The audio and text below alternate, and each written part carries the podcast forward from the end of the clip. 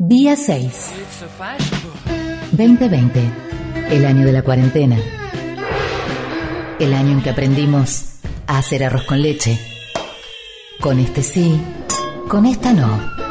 ¿Me quiero casar? Si puedo en casa, me quedo yo. Día 6. 2020. El año de la cuarentena. Sábados de 15 a 18. Día 6.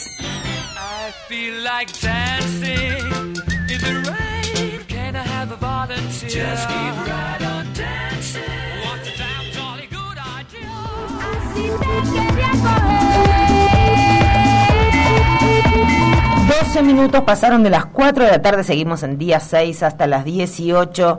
Esta semana hubo una nueva movilización muy importante de la Intersindical, los trabajadores estatales de la provincia que salen a la calle a reclamar por paritarias y reclamar una recomposición de sus salarios.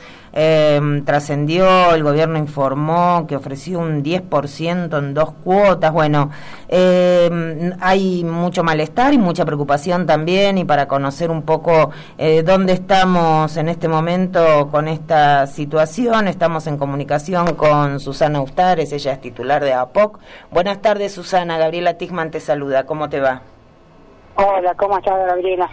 Gracias por atenderme, ¿eh? No, por favor. Estuvieron en la calle el jueves con el tema de las paritarias que vienen reclamando. Bueno, no es la primera salida, por supuesto.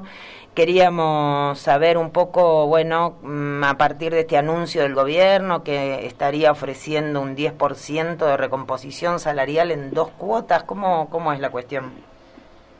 Sí, la movilización del jueves de la Intersindical, acompañado de otras distintas agrupaciones que se van sumando por distintos reclamos. Fuimos primero a la plaza para reclamar paritarias, uh-huh. Y luego acompañamos al sector docente hasta la legislatura. Uh-huh. El reclamo de ellos es por el decreto que les quita una serie de derechos, y que es otro más de los atropellos que están sufriendo los docentes. Uh-huh. Y bueno, posteriormente a eso, el mismo jueves recibimos una convocatoria del gobierno para reunirnos el viernes en la mañana, a horas 10:30, pero distinto a lo que habíamos pautado y pedido todos los sindicatos, se dispuso no hacerlo de manera presencial, sino virtual, uh-huh. Mediante una plataforma que administró el gobierno de la provincia, sí. Y que, por supuesto, cerró la sesión a un secretario general de cada sindicato, otorgó un link de acceso restringido, de manera que no podía acceder ninguna persona más y tampoco la prensa. Claro. Esto es una modalidad que no aplica a la paritaria, se lo reclamamos antes y durante la reunión. Sin embargo, como es nuestra vocación el diálogo, concurrimos, uh-huh. A esta modalidad, sabiendo de las observaciones, pero no fue el caso de todos los sindicatos. Hubo sindicatos que no concurrieron, como APOC, claro. Por una convicción sectorial que compartimos, de que es otro más de los atropellos y manoseos del gobierno. Uh-huh. Y hay compañeros que quisieron sumarse, pero no tuvieron conectividad por estar radicados los sindicatos en el interior de la provincia. Sabemos. Todo es la limitación del método que eligieron, claro. Y el cual no condice, no pudieron ellos justificar por qué eligieron esta metodología. Dijeron que era frecuente, que era común, que incluso las reuniones de gabinete se llevaban a cabo así, lo cual no justifica, porque la paritaria es otra cosa. Claro. Nosotros necesitamos una discusión presencial y poder interactuar, conversar, uh-huh. Debatir, uh-huh. Dialogar, incluso sesionar entre los dirigentes en cuartos intermedios. Todo esto sabemos cómo es la paritaria, claro. O digamos las reuniones que veníamos manteniendo, claro. Como debería ser una paritaria. Pero uh-huh. Bueno, hablando de eso, la reunión fue únicamente o exclusivamente para que el gobierno expresara su propuesta inicial de discusión, sí. Porque de ningún modo esto está cerrado. Uh-huh. Le pedimos precisiones y finalmente le hicimos consideraciones para que completen la oferta, porque una oferta salarial va de paritaria, no es solo salarial, sino hay otros componentes, pero también dentro del salario hay muchos elementos a tener en cuenta. Claro. Entonces la reunión fue por momentos rígida e incómoda, porque bueno, evidentemente hay una postura del gobierno de imponer, ¿no? Sí, claro. Nosotros resistimos. Y hay datos que no se condicen con la oferta. Por ejemplo, los datos de inflación anteriores, de años anteriores, y las del último año, que es aquel año que estuvimos sin aumento salarial ninguno, ya 13 meses se ha liquidado el mismo sueldo, y eso ha hecho que la inflación golpee, quitando el poder adquisitivo en más de un 40%, más de un 40%.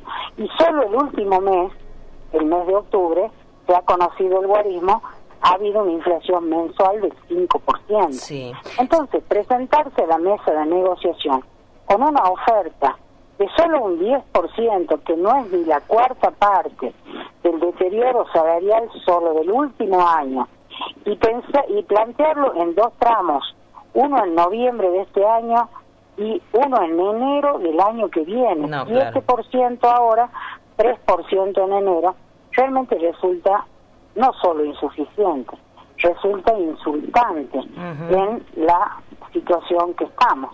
Susana, en la conversación, o mejor dicho, a ver, la oferta del gobierno, la propuesta del gobierno, digamos, pareciera como que empieza de cero, ¿no? Porque, digamos, hay un arrastre, una pérdida de poder adquisitivo de arrastre de los 4 años anteriores también, ¿o no?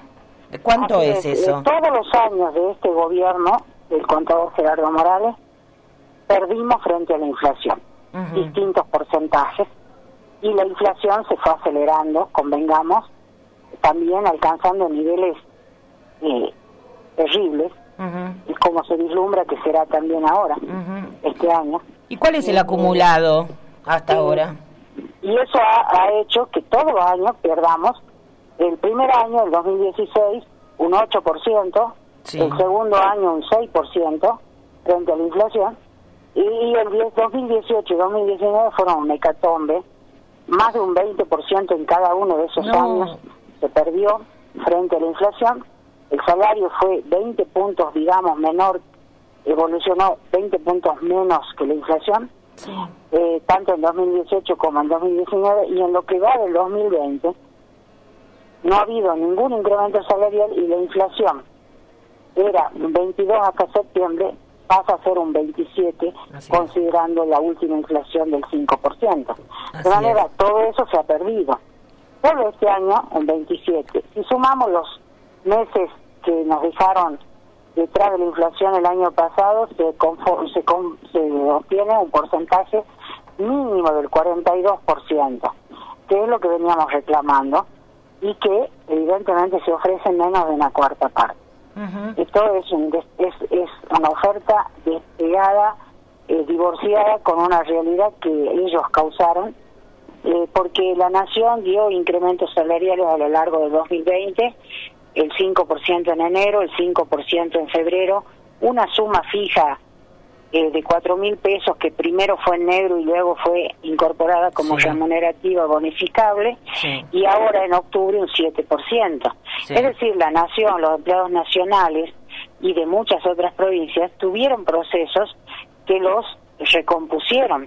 El caso emblemático es el de San Luis, que en marzo decretó 40% de aumento, dividido en varios tramos a lo largo del año, pero a esta altura están completando ese porcentaje de recomposición, un 40%, que más o menos estimamos vaya a ser la inflación del año 2020. Entonces, no han perdido. Nosotros hemos perdido todos los años, y mucho porcentaje. Entonces, esta oferta es totalmente irreal, totalmente descolgada, y tampoco tiene congruencia con los valores de recupero que ha tenido la coparticipación. La provincia de Jujuy tiene un endeudamiento terrible y lo está pagando puntualmente y sin ninguna renegociación, con lo cual para pagar deuda hay recursos y se paga en dólares puntualmente y sin negociación ninguna, ajá, para obtener ninguna prórroga, y para los trabajadores no hay más que migajas. O sea, esto ha causado muchísimo malestar entre los dirigentes, que le marcamos esto al gobierno, y además hace una serie de agregados a esa oferta que es el aumento salarial, a la baja de respecto de la inflación, como vimos, le suma un incremento de las designaciones familiares que suena muy bonito, que es que van a aumentar un 45% las asignaciones familiares.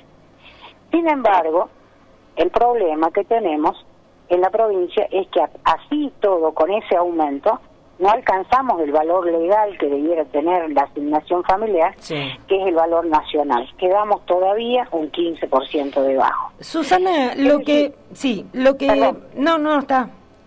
Termina. Y completa la oferta, dos anuncios para diciembre. El primero es el aguinaldo completo y desde el 17 de diciembre, lo cual no es una oferta. No, claro. Distinta. ¿Por qué? Porque es obligación del gobierno pagar el aguinaldo y esa es la fecha establecida legalmente. Es lo que corresponde. Que se pague entero es lo que corresponde. O sea, se ofrece cumplir lo que es legal.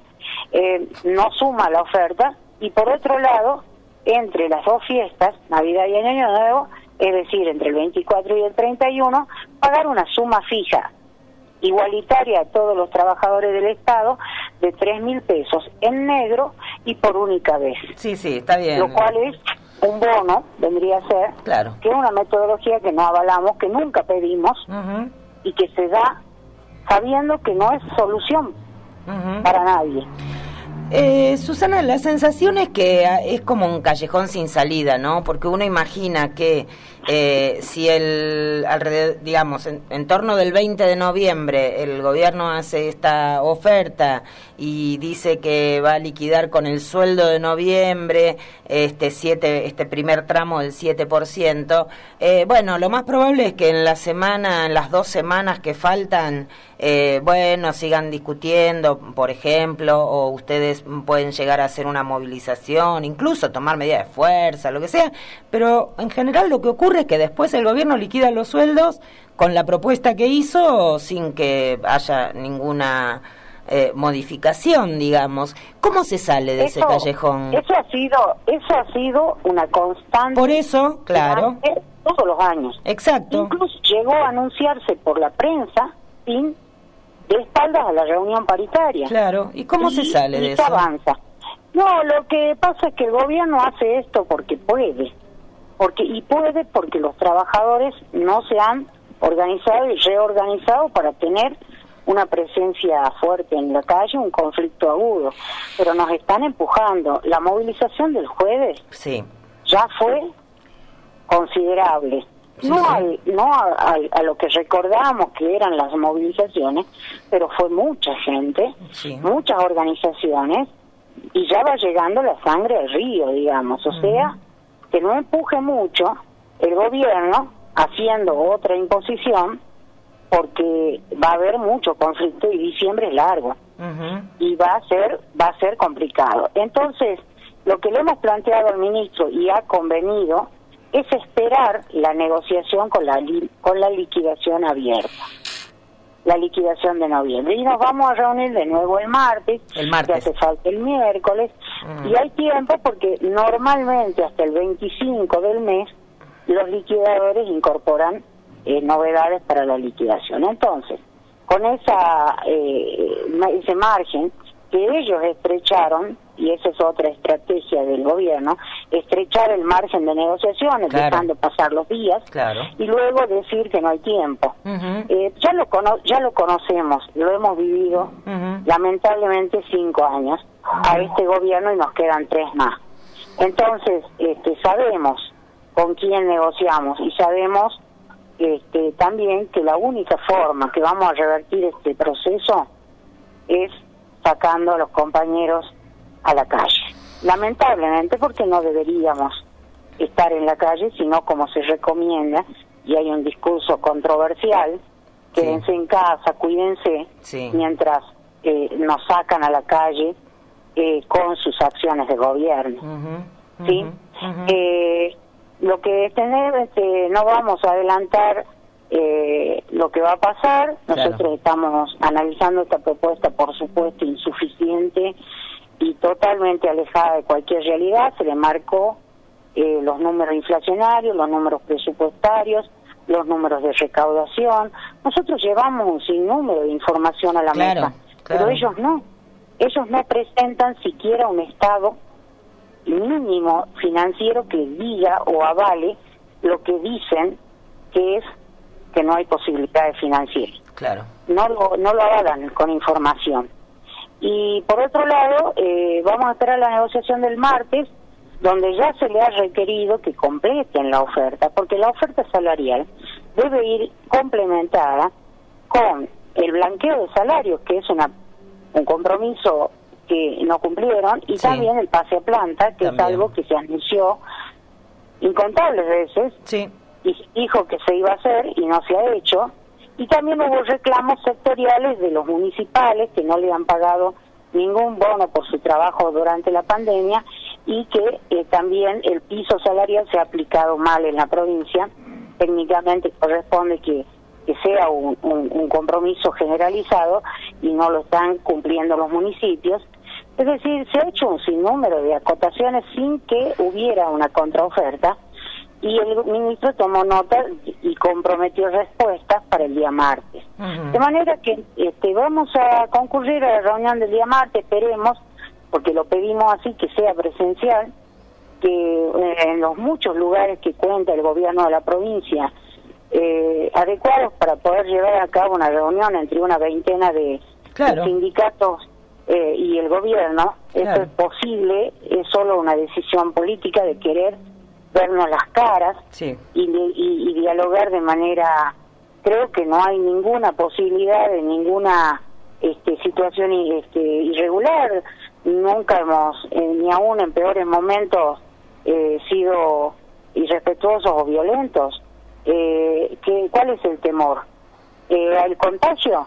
Evidentemente se realizan un sinnúmero de reuniones presenciales también en otras provincias y en la misma provincia. Para algunas cosas, como por ejemplo la presentación del Plan Nacional, se reunió 50 personas en un salón y no hubo ningún miramiento para hacerlo. Entonces, incluso podrían hacerlo al aire libre, digamos, allí mismo cerca de la ciudad cultural. Vamos a la plaza, pongamos sonido para escucharnos. Bueno, pero eso implicaría, hacer público...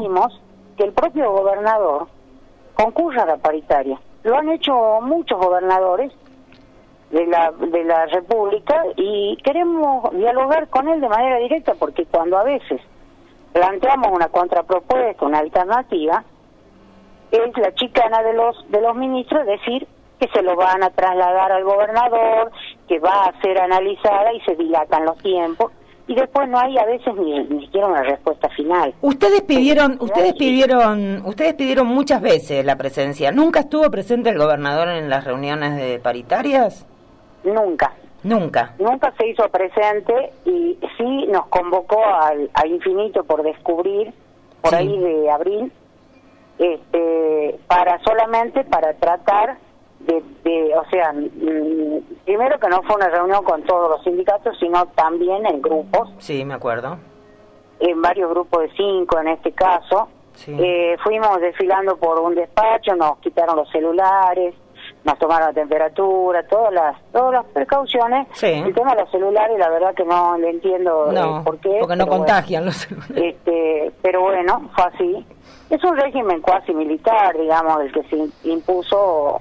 Y está, de acuerdo a la pandemia, en parte justificado, pero en parte no, o sea, se exceden en algunas cosas, pero Y nos reunimos en Infinito por Descubrir. Sin embargo, le llevamos un escrito generalizado, un estudio detallado de la inflación hasta aquel momento. Le molestó mucho porque le vamos a pedir algo, cuando lo que él quería era pedirnos a nosotros, cuando lo que él quería era...